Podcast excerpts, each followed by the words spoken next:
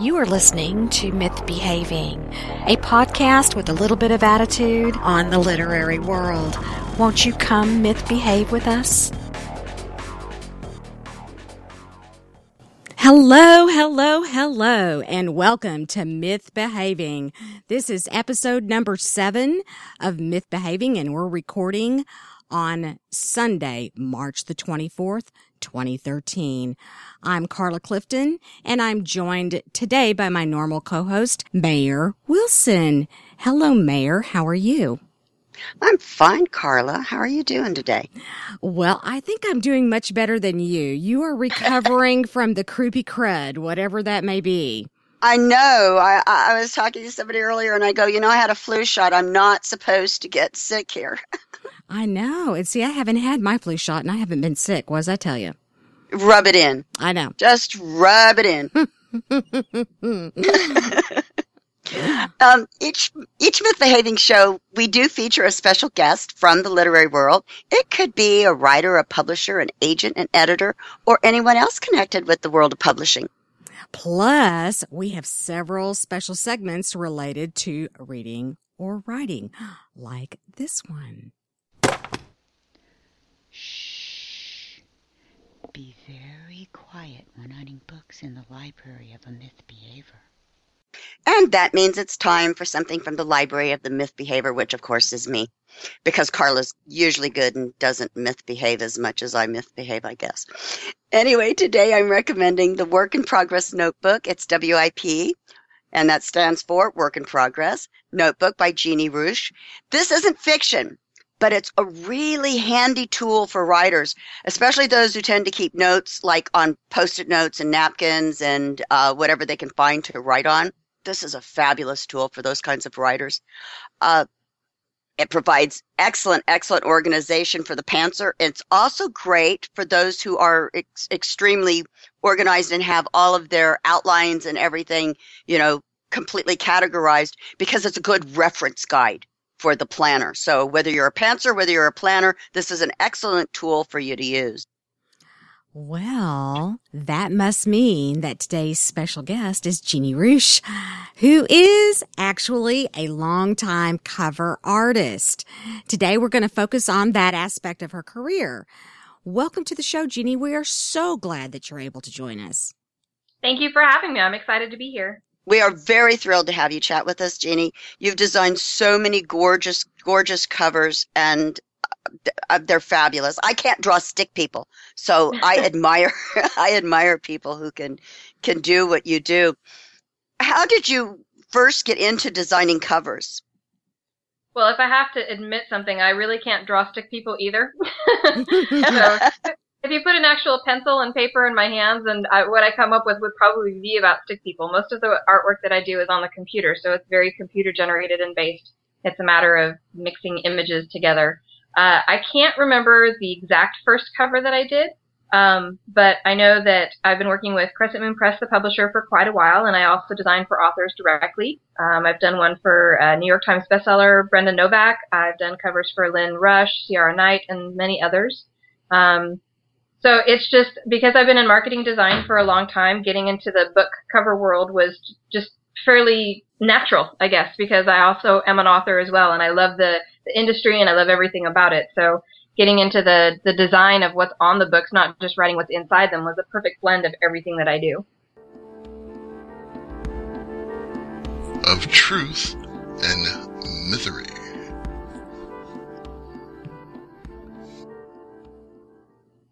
Of Truth and Mythery is a segment where we take a look at commonly held publishing or writing beliefs and examine whether it's true or just another myth.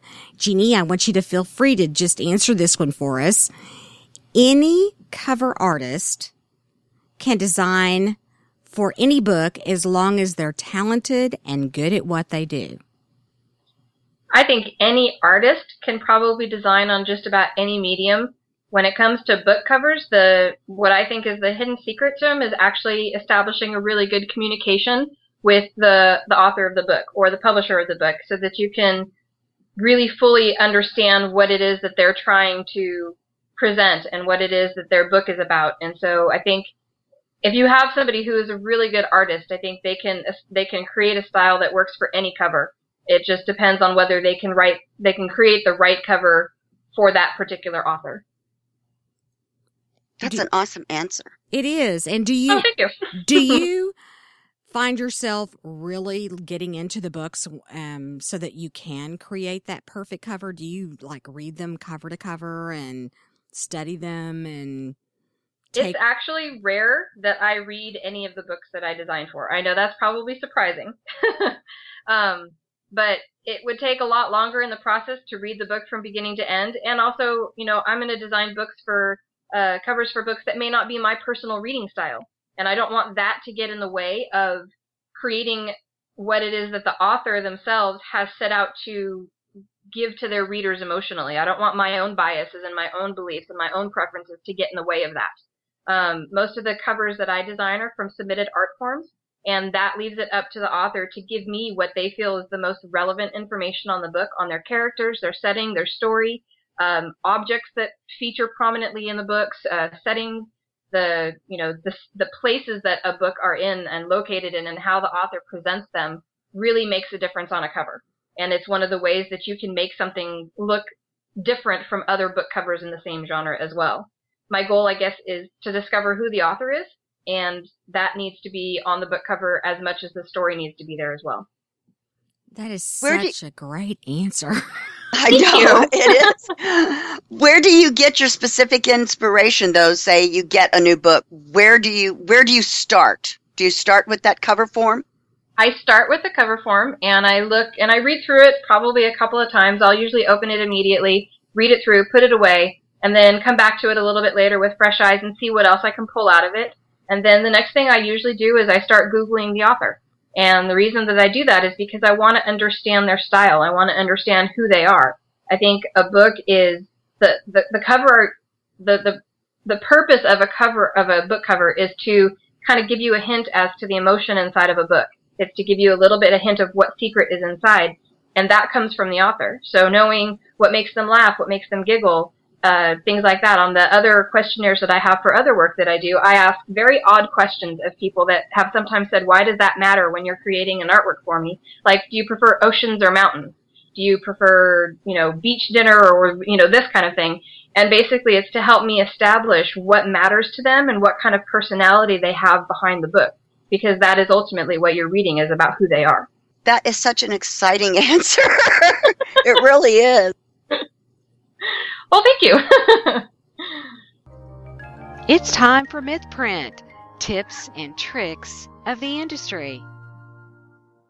Well, it's that special time again for another one of our segments. MythPrint includes a basic tip concerning writing, marketing, or anything else to do with the industry. Jeannie, do you have any tips for artists looking to get into cover design? I think the the best thing about an artist's work that's going to sell them as a, a cover designer is their work. So especially for and that's tough for somebody who hasn't had any opportunities to create book covers, doesn't have a portfolio built. So the first thing that I would say is go and find the covers that you like, see the ones that appeal to you, and then create some fictional templates based off of your own concepts and ideas so that you have something to show people for what you do and what your style is. Every artist has a very unique and different style, and your style will match with specific authors or specific publishers in a way that other other artists wouldn't. So it's a matter of showing them who you are as an artist, what you have the capabilities of doing, and then getting your name out there and letting the author see what you can do. That's that's fabulous. I'm I'm just I'm just in awe of this whole process that you that you have to do, and it's just it's boggling my mind because I really I don't I haven't thought of it from that point of view. I think And that makes a lot of sense. I think a lot of people think that a, a cover art comes just from the book. And certainly you can do that. But if you want to create something that really draws the reader into the story, and maybe that's partially also because I'm an author, so I understand that a book is more than just a story. It's, it's also a part of an author. And I think that that is what will help the reader connect to the cover art emotionally if you can find a way to capture that. and I would have never thought about that. I would have never thought, what is the author like? I mean, just getting into the difference between, you know, mountains or beaches or whatever. I would never have thought of that. I'm, I'm sitting here in awe because I never would have thought of that. You're not the first person because I know when I sent out my questionnaires, I don't necessarily always include the odd questions on the cover art because I want to stay focused on the story as well. But uh, in the other, when I design websites or other things that I've worked on, I send out that art form and people come back, why does this matter? Why are you asking what I think a romantic date looks like? Why are you asking this? And a lot of it is because it's just all the pieces that make us unique and make us fit into the puzzle that we are. And to make something that's as compelling as possible, for me at least, I feel that that's necessary information. I just oh, I find that fascinating. I do too. This it's it's just really interesting. I mean, I would have never thought of uh, it's just so unique. That's good that you look at it that way because I figure once the authors find out that I start Googling them and start searching out their social media, they might think I'm stalking them. but I think that it gives you a good um, feel for who the person really is and where they are going with what their thought process is for their book. And, it really does. Uh, yeah, I mean, I can see that, and that is that that's what makes you good at what you do. Well, thank you. Well, especially with the book covers, if I haven't designed any of the other elements for an author's, you know, their website or any of their promotional materials, I don't necessarily know what they're trying to portray and what brand they're trying to give out. So visiting an author's, and there have been a number of times it's actually quite surprised me, but visiting an author's website gives me a look as to how they're trying to represent themselves out into their readership. And I think that's just as important to know when I'm creating the book cover as knowing what the story is about. I totally agree. Well, what do you love most about what you do? Creating. I love the artwork, and to me, a lot of it is like building a puzzle. Um, I have a tendency to, my style tends to be a, a mishmash of images that I try to pull together and create one visually appealing image. So the, the puzzle aspect of it is taking you know, half a picture here, a quarter of a picture here, and this of that, and melding it all together. And then my favorite part is probably the ending where it's just the matter of shading and it's the matter of highlighting certain areas and darkening others to make what I want to stand out in the picture stand out. That's my uh, probably my absolute favorite part of the process. That sounds fun. And finding the right cover fun. font. I was just say, and finding the right cover font matters too. I guess it does it's not always as easy as it might seem because they don't necessarily give the right imp- the right feel or the right me- message along with the picture. So for me, that can take you know it can take a lot of time looking through sites till I find the right one. Uh, speaking of time, how long does it take you to do a cover from say the time you get the job to the time you turn your cover in? Oh, hmm. That can depend. Um, I've created a cover in a day, uh, so eight to ten hours. Um, and other times it can take a couple of weeks. And obviously, I'm not working on it every day uh, or every hour of every day. Um, so it really just depends on how clear I am when I start the project as to what I want it to look like at the end. Is there anything about the process you don't like?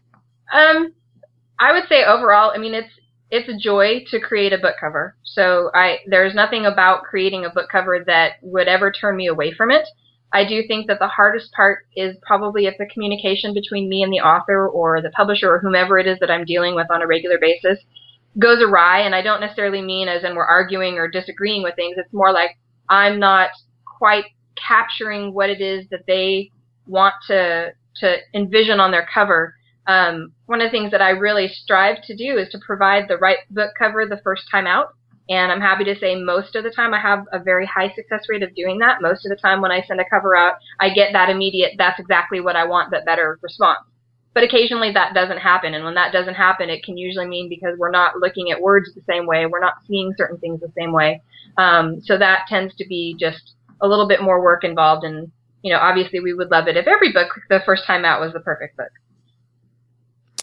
Well, you know, in looking at what your you know what work you've done i've noticed that you have a lot of different styles in your covers do you do you have a favorite art style um I think every artist probably has their own style, whether they're aware of it or not. and sometimes I think it's pretty subtle. For me, I like to create a sense of depth in the artwork that I do. Um, are you asking if it's the type of art that I create, or if I were to buy a picture to hang on my wall, what would I put up there? What you like to do. With what your, I like to do. Mm-hmm. In other Um, words, with your covers, what what what art style do you like to use? For me, what always matters is creating something that shows depth and that it it sets a scene in a way that almost feels like you could be pulled inside of it. That's really what I strive to create, and a lot of that depends on creating the shadows and the highlights in the right place. Um, I think the outside of a book really should tell you about what to expect within the pages, but it should almost be so subtle that you don't realize you're being influenced. Um, you'll you'll get a feel for what the scene is about, and when you hit that part of the book that helps that cover make sense, then it starts to click into place. It's part of the puzzle. I think a book is very much a puzzle, and the cover is just one part of that puzzle, not the not you know the the entire puzzle. What are you working on currently? Is there anything you can tell us about your current project? Um, I have about four different projects in the queue right now. I'm working on one for a young adult author. Um, I have another that I'm working on for it's a great story about mermaids for one of the publishers that I work for. Um, another one is for a steampunk steampunk series, sorry, and another new adult series as well. So it's a pretty broad stre- spectrum of things. Gosh, it sounds like it. It does. It's a lot of fun. Yeah, it keeps it diversified so you don't get bogged down in one particular genre or another, right? It really does. And I think one of the, the challenging but fun parts of creating a cover is that if you are creating covers that are in the same genre, for instance, paranormal, um, we all kind of know what a paranormal cover looks like, and there's a reason you want to stay to that because that's what people expect and they know when they read it. Um, but you also want to create something that's unique within that frame. Um, so any r- writer is probably familiar, you know, keep it fresh but not. Right. but it's got to be recognizable. It's the same thing. You want to keep it fresh, but it's also got to be recognizable as the genre that it's in. Very true. Very true. Well, we've seen a lot of changes in the industry just in the last couple of years. Do you feel the changes have impacted your cover art? And if so, in what ways? And how do you feel about those changes? Pardon my coughing. I've been getting over a little bit of the crud as well. So, um, I think the changes in the industry have opened up a lot of options, and I think that's just not just for authors, but for our artists as well who are looking for cover artwork. Um, self-publishing is such a viable route now that authors they they need to find good artists to create the vision that they want, and it's definitely a field that has a a lot of potential, and more and more cover artists are getting into the mix and creating more covers, which I I don't envision as a threat. I actually think it's a fantastic thing because you don't want all book covers to look the same. And even though, you know, we all artists strive to create books that are unique, like, as I said, every artist has a specific style. And I think having more and more books and more and more styles and more and more uh, ability out there for people to create books is just a great thing. Um, so I think the, the opening field for authors to either self-publish or work with a small press or an e-publisher or whatever the case may be has opened the field as much for artists as it has for authors. Great answer. It, and and it's it sounds true too because I know it has for authors. Yes. Uh, so that makes sense that it that it would it would go across the board for the rest of the the people that are involved in a book because you know it, it's not just the author themselves doing a book. Every, there's so many people involved in getting that book out. So I guess that would trickle to everybody across. And it's been exciting to watch because authors are starting to realize as they travel down that self-publishing route that they don't have to do everything themselves. So the things that are scary, like creating a book cover, um, they don't have to take care of themselves. There are opportunities and people out there, such as myself, that are, you know, cost effective, capable, and, and able to create the vision that they want. And it's only going to serve them better in the end, in my opinion. I think The book right cover can be a lot harder than they think it is. Oh yeah, I, w- I wouldn't want to try doing one. I'd be in deep trouble. The misnomer is And that means it's time for Mythnomer, our phrase for the day. And of course, that's going to be book cover because we are to- while we're told to not judge a book by its cover, we do. You know, it's hard for us to ignore the artwork and just say, well, you know, I'm I'm not going to judge this book. I'm just going to read it. But we do judge it by the artwork. Jeannie, why do we do that? What it is what is it about that art that calls to us? Is it just because it's visual? I think it's impossible not to judge a book by the artwork that you're seeing. It's because it's where we take our cues on what to expect from what's inside. And I know as a reader, I'm I'm a mood reader. I like to read a lot of books. I read historical, I read you know, fantasy, I read thriller, suspense, whatever the case may be. I take my cues as to what kind of a mood I'm in, what kind of book I'm looking for from that cover. And it creates a certain level of expectation that we've come to rely on. And so I think that's where the experience in marketing design provides a great benefit because it helps the cover artist, it helps the, the author and the publisher have a really good understanding of how colors affect people, how moods can be urged based on what elements you put on the page. And that as a, as a human being, you can't help but be moved by something that either really calls to you or just lets you look by and look at the next cover instead. I think that we're all kind of visual animals anyway. And I know one of the things that I look for or that draws me to a book is the cover. I mean, yes, I'm going to read the, the back or the flaps or, or whatever and, and see if it's something that would interest me. But the first thing you notice is that cover. And Absolutely. It, you know, and if, if I see two books that both sound interesting, I'm going to pick the one with the best cover. And, and I do that subconsciously. I don't even know I'm doing it until I realize what I've done. Absolutely. And you know, the funny thing, when you say the word the, the best cover, it's, you could probably put those same two books in front of 10 people and which book cover they felt was the best might be different. Exactly. And that's because, yeah, because they're really, you're, you're drawn to something specific. And that's where the cover creates a, an ability to connect to the reader. And it's going to connect to one reader in a different way than it will another reader. But that's what you aim for when you create the cover. Right. You want them to judge by that cover because you want them to connect to it. Exactly on some some personal level because that's exactly where you know visually we go. We go to some personal level whether that be curiosity or you know excitement or whatever the case may be. So Absolutely. And I think if you look at the website Pinterest for example and all the different boards that people put on, you can see a lot of similarities in what people post. Everybody has a style they're drawn to. They have something that fits what what what they have inside of them that they want to be able to pull out and show people. And I think book covers do the same thing. You're drawn to what intrigues you. Exactly. Well, that now, makes sense. Now comes the fun part. If you could have a dinner party with any seven people, living dead or fictional, who would you include? You know, when you told me this question was coming, I asked on Twitter because I wanted people's opinions. I wanted to see what people would choose. So I thought about this very carefully and I finally came up with a list. So this is my list. Excellent. I decided Queen Elizabeth I, Henry VIII because I want to see, I'd be fascinated to see what adult Bess would say to her father. I think that conversation would be fantastic. Um, I'd include Jackie Cochran, who was the founder of the Women's Air Force Service, Service Pilots in the World War II, because I'm fascinated by the Fly Girls and that entire era. Uh, Walt Disney, because I'm just, I, I, just love the man. Lisa Gardner, she's one of my favorite authors. Uh, Lucille Ball, because she's hilarious and I think she'd be a lot of fun. And Matthew McConaughey, because we all need somebody pretty to look at. oh, my, oh my God, God, what a fabulous list.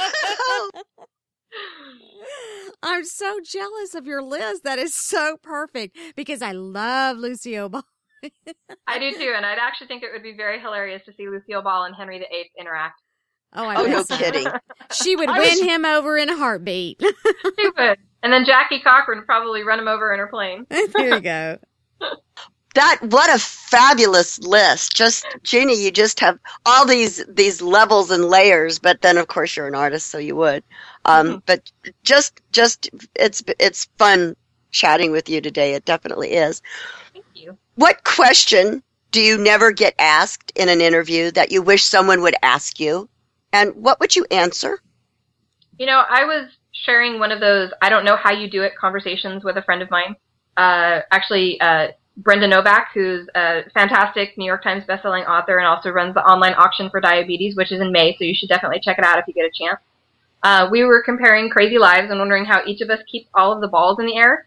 Um, so I guess that's probably one question, the how do you do it, that people constantly ask when they know that you have more than one job or how many kids, whatever the case may be. Um, and for me, the answer and why this question is important is because I think it's, it relates to the unsung hero in my life, and that's my husband. He is incredibly supportive and helpful, and he helps me talk things out. He gives opinions on my writing. He actually edits my pages for me when I ask him to. He offers a critical eye on the web designs, especially the book covers. Uh, tells me if he likes it, if he doesn't, and if I know something isn't quite right, he has a fantastic ability to just kind of pinpoint what it is that I'm trying to figure out and fix.